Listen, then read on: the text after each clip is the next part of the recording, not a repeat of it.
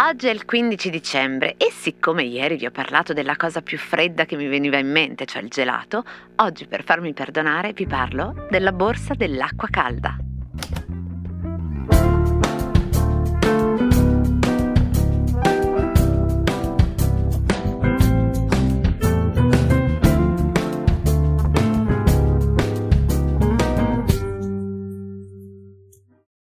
This episode is brought to you by La Quinta by Wyndham.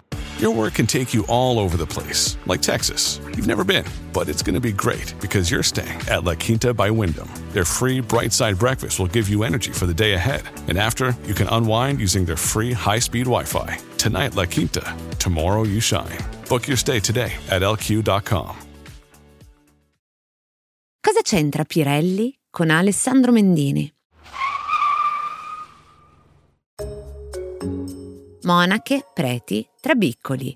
Ogni dialetto ha il suo modo di chiamare quei pericolosi rimedi di solito in rame o in ferro e talvolta contenuti in altri trabicoli in legno per riscaldare le notti degli italiani.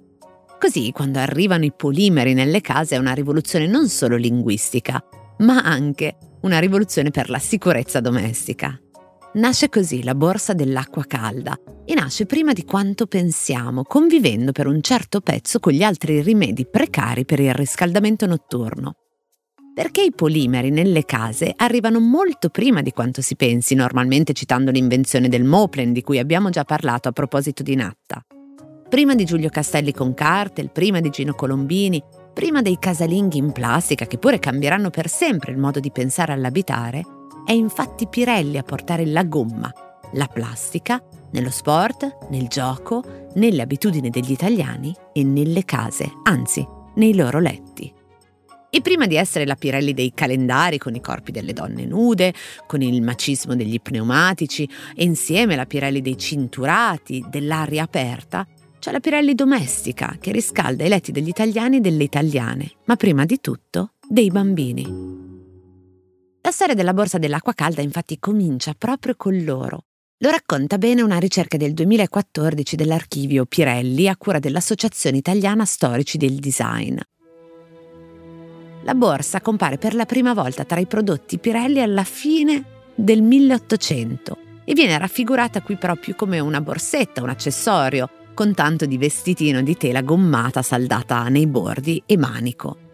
È solo nel 1926 ma forse dovremmo dire già nel 1926 se pensiamo che fa impressione, immaginare che quella borsa che abbiamo in casa abbia quasi 100 anni. Comunque, nel 1926 la borsa dell'acqua calda prende la forma più simile a quella attuale, quella fatta con un corpo cavo in gomma naturale di forma quadrangolare, con gli angoli smussati, da cui sporge un collo con una sezione spessa e un'imboccatura svasata per facilitare il riempimento dell'acqua, un tappo per la chiusura originariamente in ebanite, poi comunque in altre plastiche, e due fori ritagliati nella gomma sopra nell'imboccatura e uno sul fondo per permettere che la borsa venga appesa al muro, tipicamente in cucina, comunque vicino ai lavandini.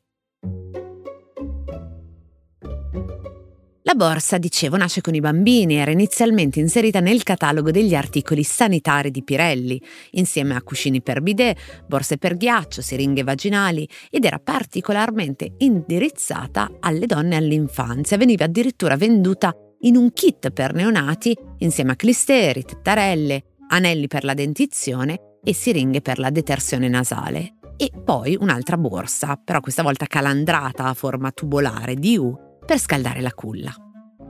Il claim che accompagna quel catalogo dice per il comfort della vita di oggi. Comfort è una parola nuova nel lessico italiano, non soltanto perché è un anglicismo, ma perché non esiste proprio il concetto fino ad allora che un prodotto possa non solo arrivare nelle case per la sicurezza, abbiamo visto, quindi sostituire con la gomma eh, degli altri materiali che erano molto meno sicuri, oppure per essere un presidio, un presidio sanitario, medico, ma che possa servire proprio allo scopo di migliorare la qualità della vita. E quindi assecondando quest'idea l'oggetto non asseconda più soltanto la sua funzione, ma qualcosa di più, qualcosa che deve diventare anche gradevole. E così cambiano anche le forme della borsa, per quanto è possibile.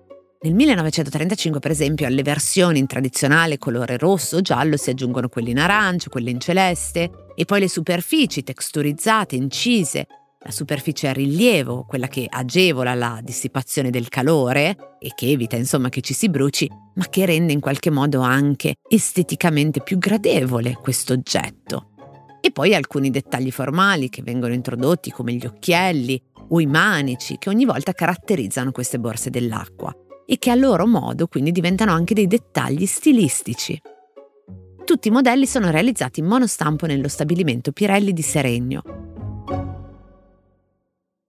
Ciascun modello quindi si caratterizza o per il colore o per una texture diversa che allude a mondi diversi, a sensazioni diverse, una texture per lui, una texture per lei, una per il bambino, per riscaldarsi o per curarsi dal mal di pancia, e poi appunto diciamo i diversi colori, ma anche gli odori e soprattutto i nomi. Nel 1954 la collezione di borse dell'acqua calda Pirelli ha tantissimi nomi: Sigillo, Azzurro, Riviera, Florida, Rubbertex, che è anche il nome del brevetto del 1952 dell'ingegnere Leo Cattoli, quello con il corpo in gomma rivestito in tessuto tartan. E poi ci sono le borse dell'acqua calda di nome Dama, di nome Anfora, ovviamente dalla forma di anfora, poi Stella Bianca, Ansa, Climax, quella utilizzabile sia per il ghiaccio sia per l'acqua calda, in rosso, verde, blu e arancione. E infine la più trendy di tutte, Amica, quella disegnata da Roberto Menghi. Roberto Menghi, uno dei più grandi designer industriali del Novecento, quello delle taniche della benzina impilabili sempre per Pirelli, quello degli attacchi porta-sci e quello di questa borsa dell'acqua calda che ha un corpo arrotondato e che viene venduta in rosa, in blu, in verde imballata in una scatola di cartone progettata da niente meno che Enzo Mari. E poi la borsa dell'acqua calda con Pirelli fa anche la storia della grafica, con alcune delle illustrazioni più belle di questa azienda, in cui vari maestri si sono confrontati proprio con la tipologia della borsa scaldaletto. C'è per esempio Bramante Buffoni, c'è Laura Lam, c'è Gino Boccassile, c'è Raymond Savignac di cui abbiamo già parlato per Olivetti e per la Vespa, ma anche perché fu autore del Lumino Bic e per la borsa dell'acqua calda Pirelli di un altro bambino. Questa volta appunto abbraccia la Bull, la borsa dell'acqua calda, bambino che poi diventerà protagonista anche della divertente animazione dei fratelli Pagot, di cui pure abbiamo detto perché sono quelli di Calimero. Animazione che si chiama Freddo, semifreddo, caldo. E poi ancora c'è Riccardo Manzi, autore della vignetta umoristica Elisir di lunga vita, che come recita il sottotitolo racconta la storia senza parole di uno stomaco recalcitrante e di un malato che trovò il toccasana. Indovinate come? Ovviamente grazie alla borsa dell'acqua calda Pirelli. E poi eccoci al cosa c'entra di oggi. Le pubblicità e le illustrazioni delle borse dell'acqua Pirelli portano il nome anche di Alessandro Mendini, di un giovanissimo Alessandro Mendini che poi noi conosceremo di più come architetto, come designer, ma che proprio in Pirelli iniziò la sua carriera. E ci arrivò tramite una raccomandazione, quella che non ho altro modo per chiamare, perché lo zio Antonio Boschi, forse qualche milanese ha presente Casa Boschi di Stefano, per chi conosce appunto un po' la storia di queste dimore, una delle più belle case milanesi, ricca di una straordinaria collezione d'arte. Ecco, questo zio lavorava in Pirelli, ne fu dirigente, fu inventore dei brevetti gomma-ferro ed era entrato già nel 1926 impiegato proprio presso la direzione tecnologica gomma all'interno della quale compì la sua carriera raggiungendo anche importanti posizioni dirigenziali. Ed è proprio la parentela tra Alessandro Mendini e lo zio Antonio Boschi il motivo che portò il giovane Sandro a pubblicare su Pirelli, rivista di informazione di tecnica, nel corso del 1958. Alessandro Mendini aveva 27 anni, disegnava, faceva l'illustratore e realizzò per Pirelli alcune pubblicità dei cinturati memorabili per la capacità di umanizzare, di ingentilire una tipologia così fredda, maschile e performante. E per Pirelli realizzò anche una bellissima immagine di un bambino con un pigiamino a righe, sdraiato, che dorme con le gambe sollevate a 90 gradi e sui piedini porta la borsa dell'acqua calda, un'amica rossa. Una pubblicità, quell'illustrazione di Mendini che oggi probabilmente qualunque agenzia boccerebbe temendo la reazione del web, come si dice, che sarebbe di far notare che nessuna persona addormentata tiene le gambe in quel modo e che anzi la pubblicità dal messaggio sbagliato perché se un bambino mettesse mai la borsa dell'acqua calda sui piedini nudi rischierebbe di ustionarsi.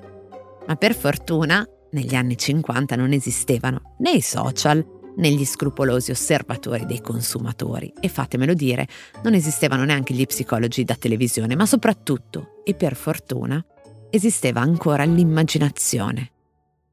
Ecco, caro Babbo Natale, lo so che non siamo stati tanto buoni quest'anno e forse neanche gli anni prima, ma per favore, chi meglio di te, riportaci un po' di quell'immaginazione.